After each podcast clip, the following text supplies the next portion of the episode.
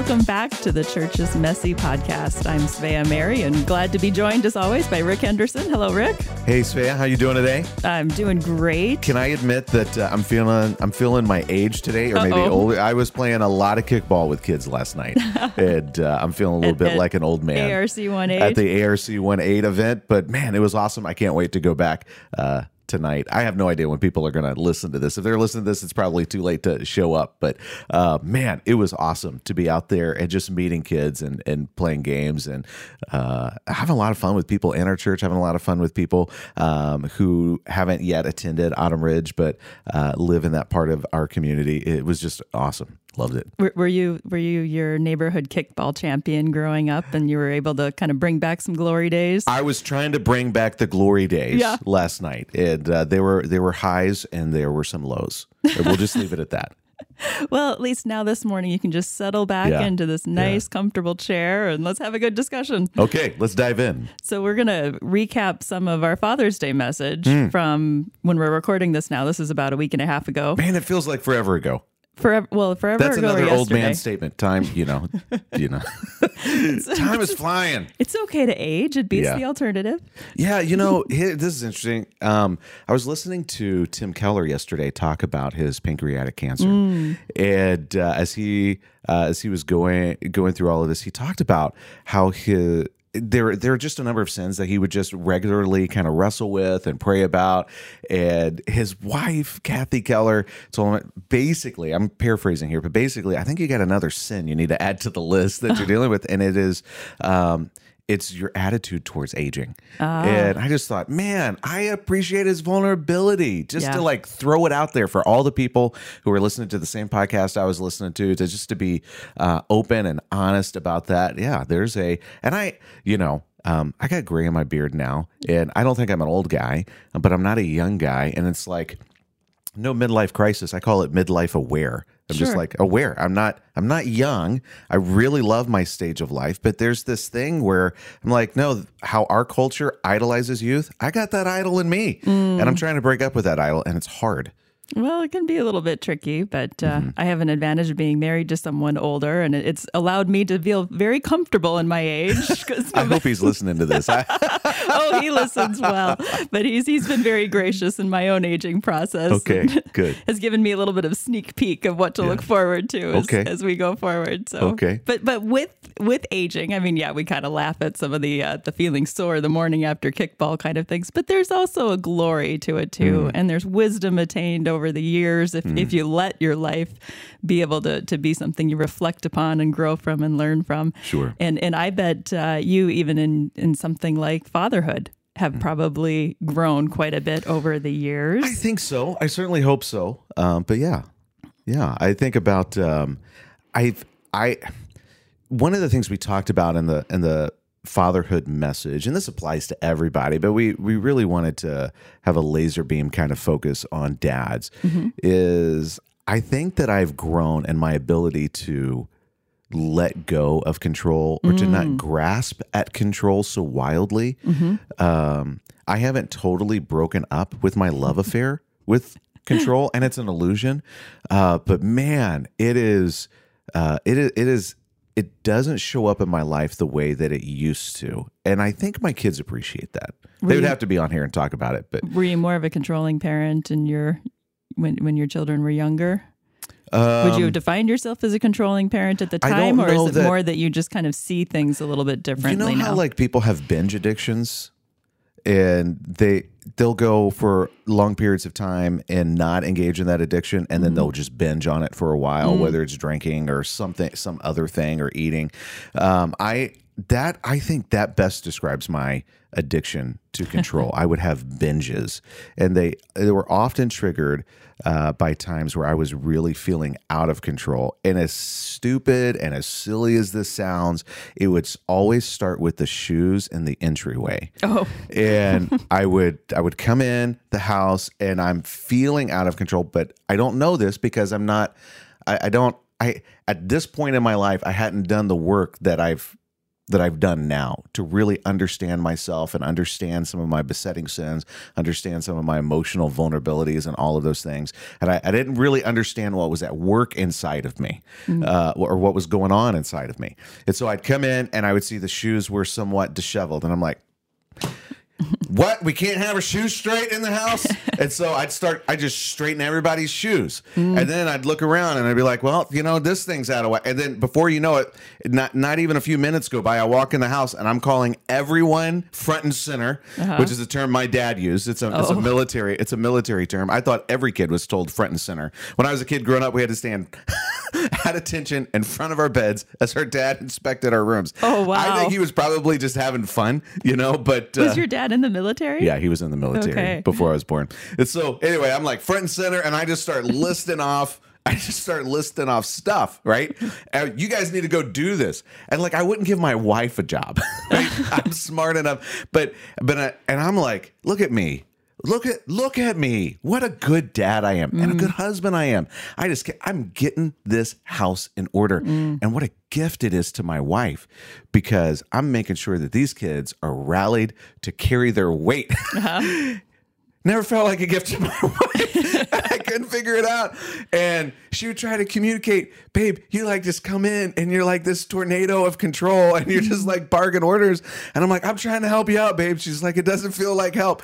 And, you know, and she's like on her journey and I'm on my journey and we're reading things and we're doing soul work and soul care and all this kind of stuff. And eventually we both kind of understood, hey, when I come in and I do that, it's because I feel out of control in my world. Mm-hmm. And just like it's commonly observed and people who grew up in abusive homes, and I got a little bit of that in my home. People who grew up in, in abusive homes, or there was addiction or alcoholism or something like that, they have a tendency to over control, um, especially uh, as a comfort mechanism, as a self defense mechanism, when you feel like there are other things out of out of control. And so that's what I was doing. And my wife and I were able to talk about that.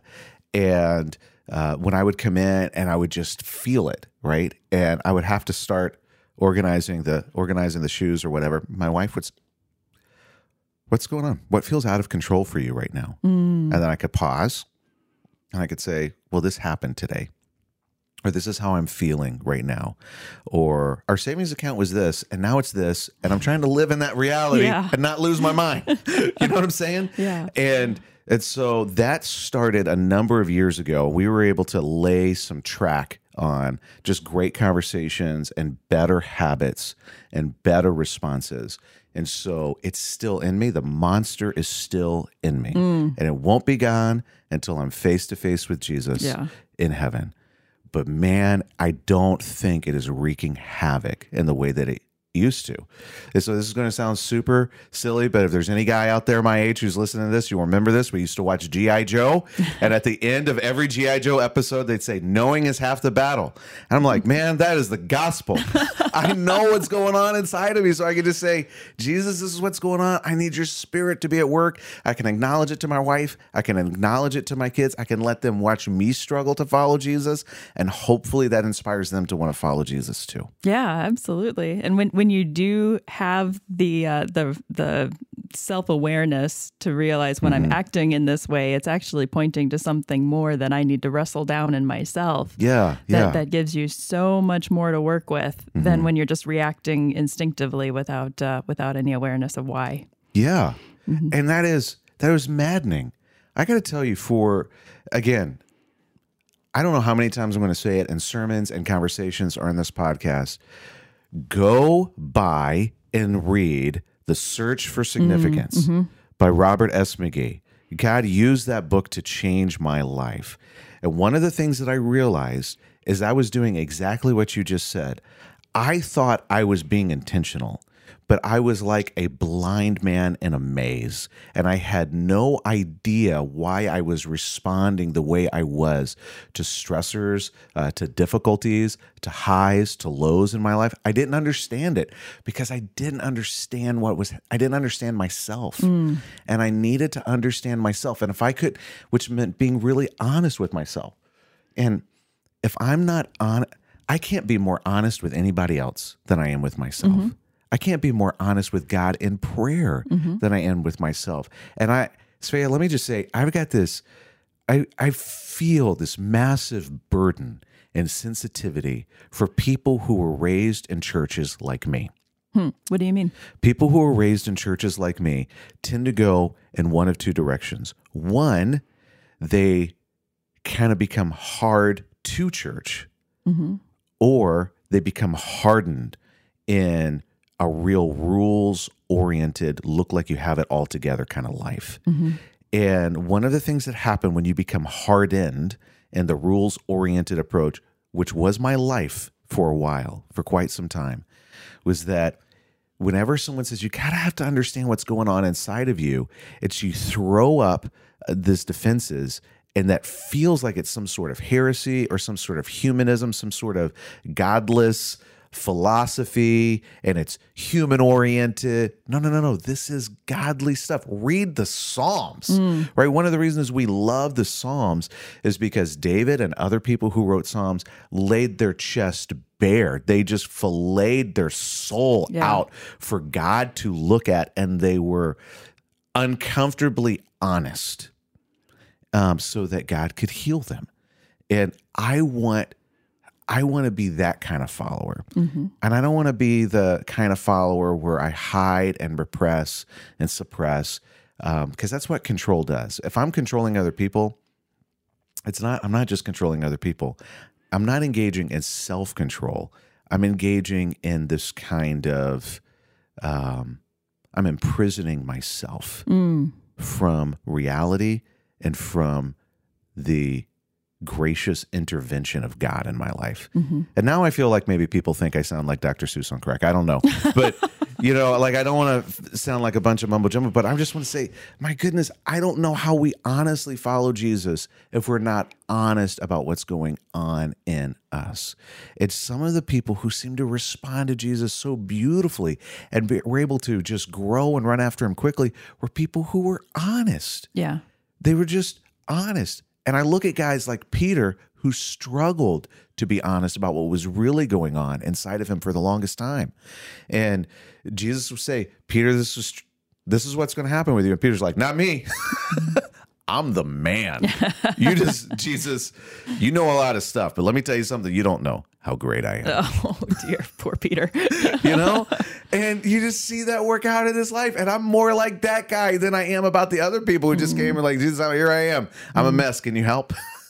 So you've honed in on one aspect of control and, Mm-hmm. and maybe an instinct that a lot of, of dads, but I'd say moms too, might have about wanting to control. But how about the aspect of, of controlling parents where you're looking at the outside world, you see the world as a threatening place. There's there's dangers that lurk Mm. Yeah. behind every corner, and you want to control your kids' behavior with the intent to protect them Sure. from what might cause them harm. Yeah. Uh, one of the more provocative statements you made in the Father's Day message uh, suggested that uh, Christian parenting that opts for control is nothing more than atheism in religious packaging. Can you can you unpack that for us a little bit? well, I bit more? it with a smile. um, yeah.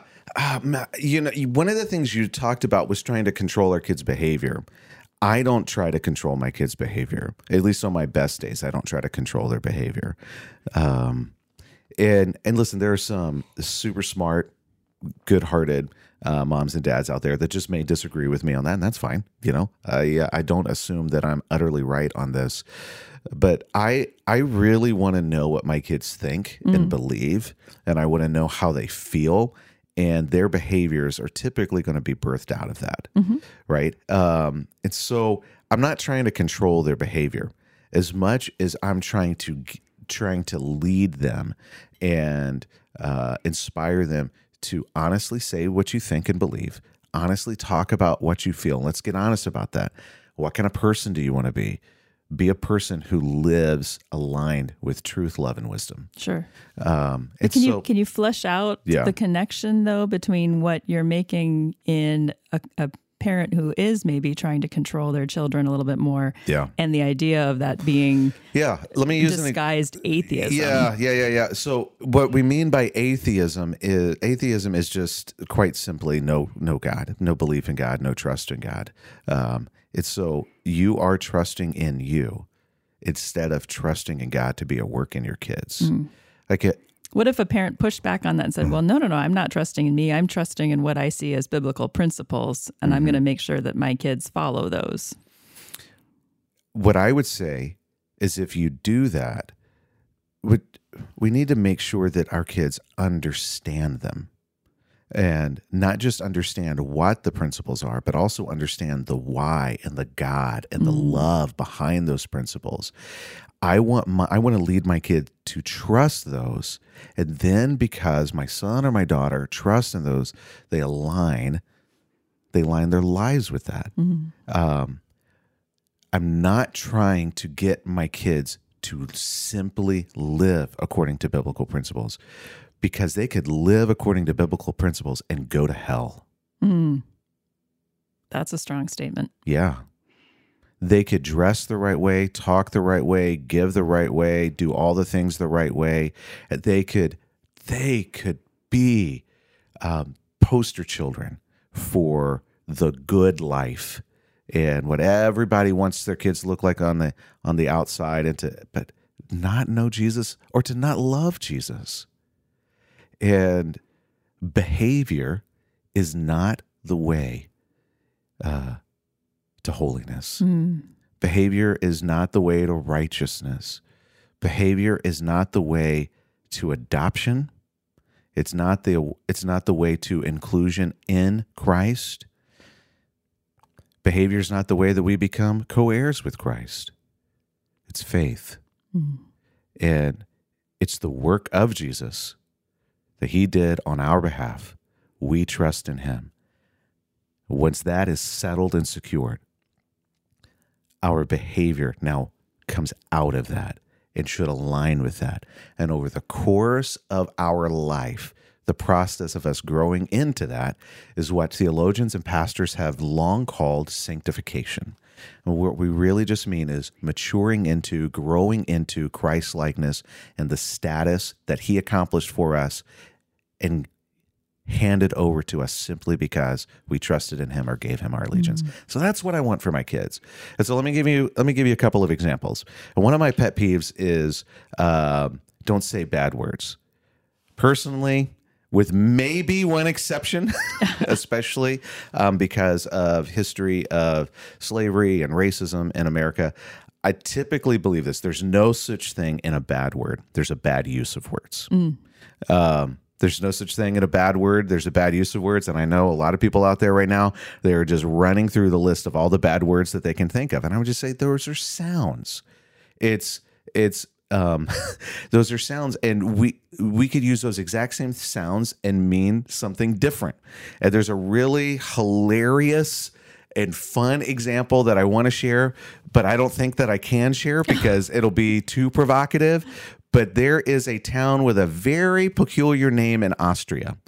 And to teach my kids that there's no such thing in bad words, there's a bad use of words. One time I read the Wikipedia page on oh, this town in Austria and they died laughing. I thought they were going to wet their pants. I mean, they couldn't breathe. They were laughing so hard. And I just said, listen, this town's their name sounds like a bad word, but it's not a bad word. It comes from a family name. Mm. What's most important is how we use our words.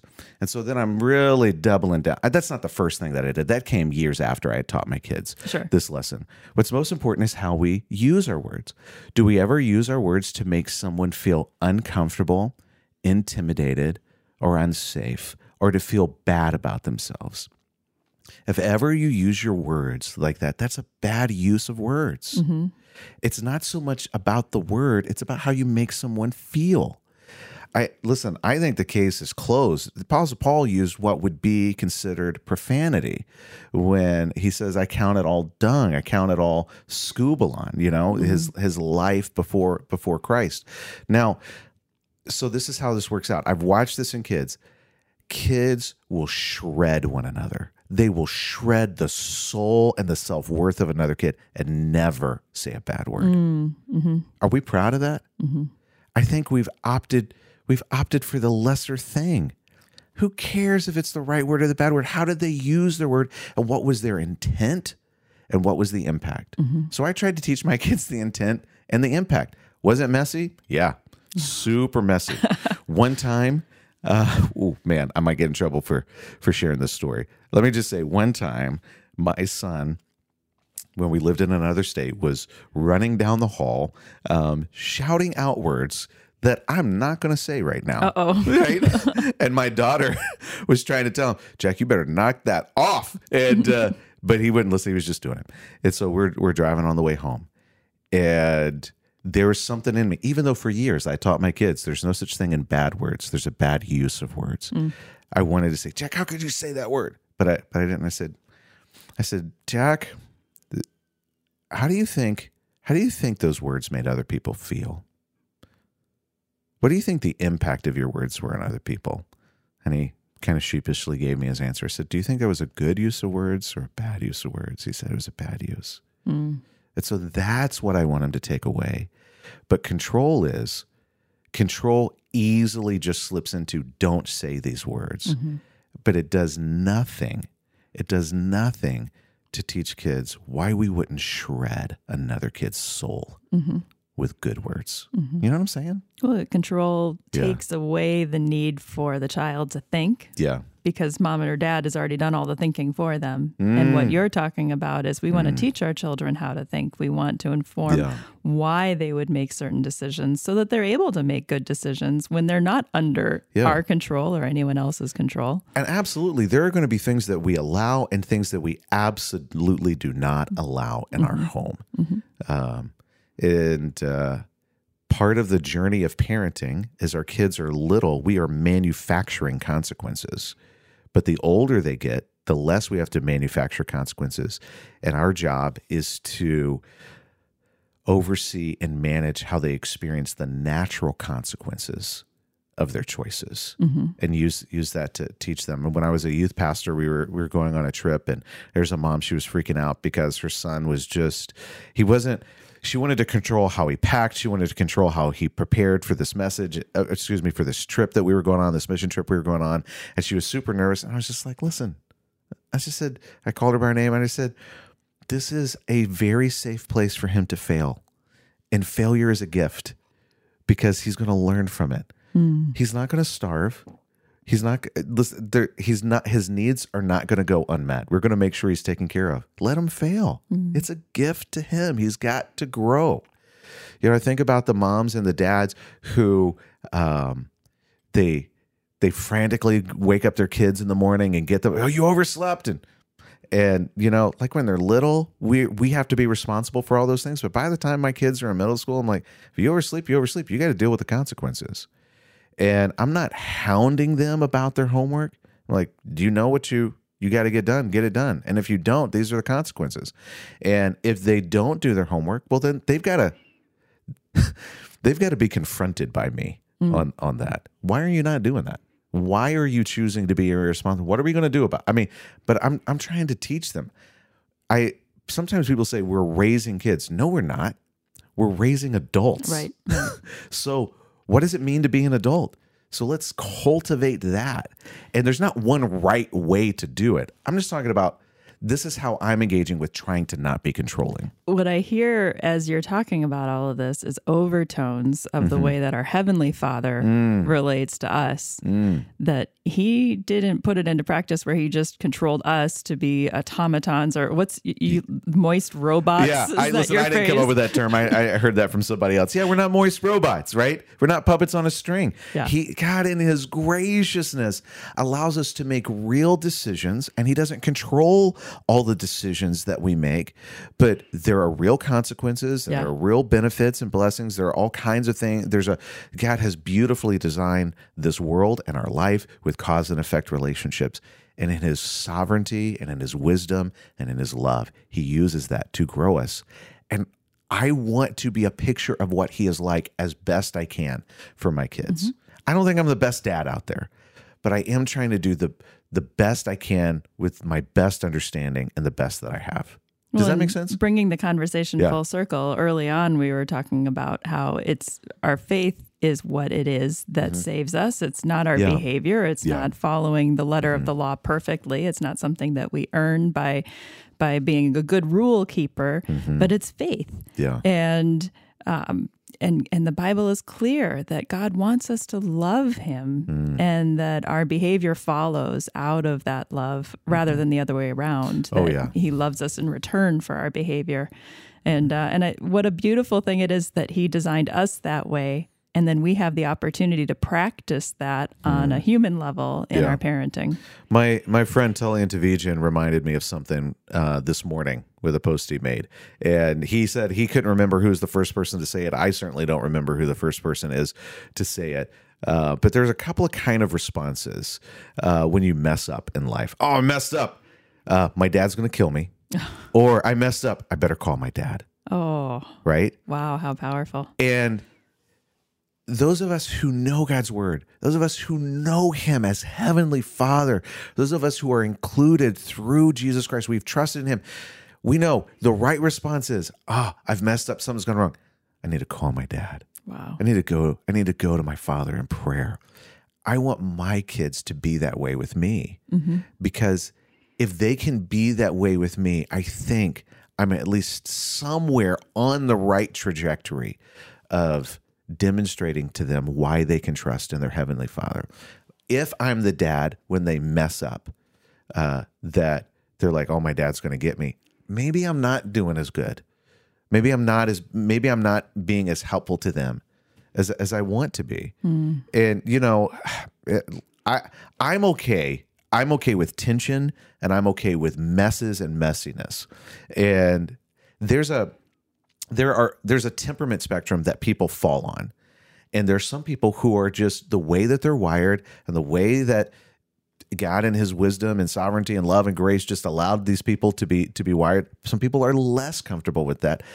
On a temperament spec, I peg on the on the on the living intention and things aren't totally totally aren't uh, aren't neat and tidy and things are messy. I'm okay. I'm super comfortable there. And so I parent that way. And some people aren't there. Well, you need to parent how you are. But also remember that the way that we parent should be pointing to um to pointing to the heavenly our heavenly father, but also what he's like. And so we're all trying to do that. Well, obviously, I'm not a dad, but Sure. I would imagine the way, the best way to become that kind of dad is to model for your kids that when you feel like you've messed up, you're going to your heavenly father. Oh my goodness. Yeah. And as they see that, as mm-hmm. they see that being your instinct to turn to mm-hmm. Jesus, Yeah. That uh, that that's very compelling, and that mm-hmm. that that conveys a, a safety for them to come to you. That mm-hmm. conveys that you're going to point them to something Yeah. bigger than yourself. Yeah. Um, so every, I would say every dad, but let's say moms too, or anybody who wants to influence someone else, let's make it as broad as we can while also being very specific. Now I want you to think about this. Think about, well, how are you going to get there? Like uh, when I used to, I would count. I was a college pastor uh, for a number of years, and that was awesome. And I'd have these uh, these college age guys and gals who were dating, and some of them who would get engaged. And I had a privilege to marry a bunch of them, and, and they would say, "Rick, we want to be on the Jesus plan. We want to." that's what I call, you know, the life of purity, saving sex till marriage. And they're like, "This is what we're committed to." I'm like, "I really don't care how much you're committed. Uh, what's your strategy?" Because that's what's most important. Doesn't matter your commitment level. I want to know your strategy. What's your plan? Implementation always trumps Yes, intention. absolutely. Absolutely. So, all right, moms, dads, people who want to influence others, what is your strategy? How are you going to do that? And I'm not going to tell you what your strategy should be. I don't mind telling you what my strategy looked like at points. Here's a couple of ways. One is we talk about messy things and mess ups and you know i want my kids to adopt the attitude things have messed up i better call my dad because he's going to be the most helpful person to me and uh, i did it kind of in an inverse way i'm driving down the road i'm talking to my kids and i said guys let's just imagine that i did something super boneheaded like i I, you know what? I I gave into temptation. I, I wasn't being wise. I was totally foolish, and I had too many alcoholic drinks, and I put my truck in the ditch on the way home. And I didn't hit anybody. Nobody knows. Um, I'm listen. People find out. I could maybe I could lose my job. You know who do I call? And my daughter's like, "You call me. I'll come pick you up." Oh, And I'm like, okay, great. I love that. and uh, Jack's a little bit younger. He's not a dri- he wasn't a driver yet at that at that time. And I just said, all right, I want you to feel the same way about me. And if you were in a spot like that, call me and know I'm there for you. And uh, we had this thing, you know, if ever you're out and you're you're in a situation you don't know how to get out of, you you need help, and just text X to me, and I will be there. And you don't even have to explain it. And when I pick you up, you don't have to explain anything.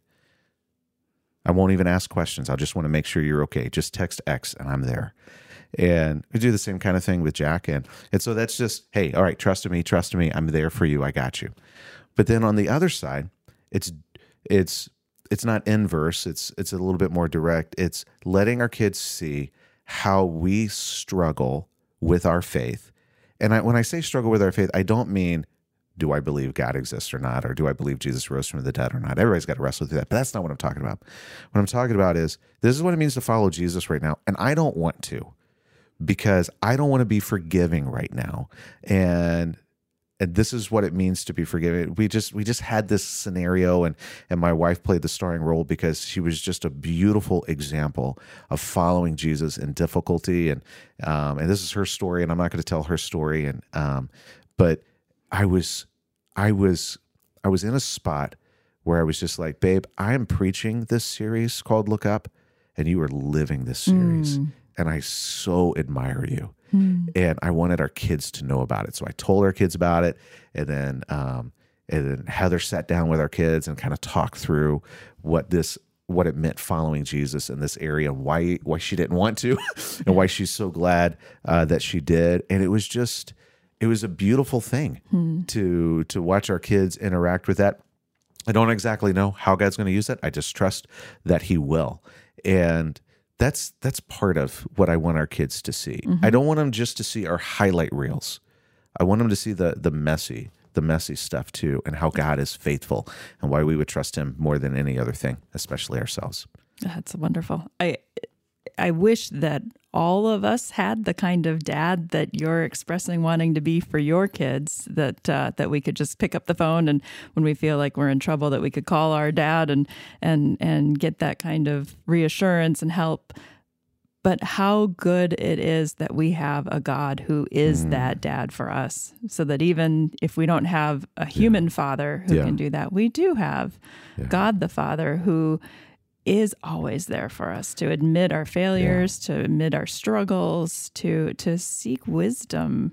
Uh, that He is there for us. I had a friend in college named Justin, and he uh, he grew up without a dad. A lot of dad hurts, a lot of dad regrets, a lot of dad wounds. And we were talking about how we came to faith, and he said, "When I heard in a message that he is a father to the fatherless, and he is for me all that I'd ever wanted, that's when I gave my life to Christ."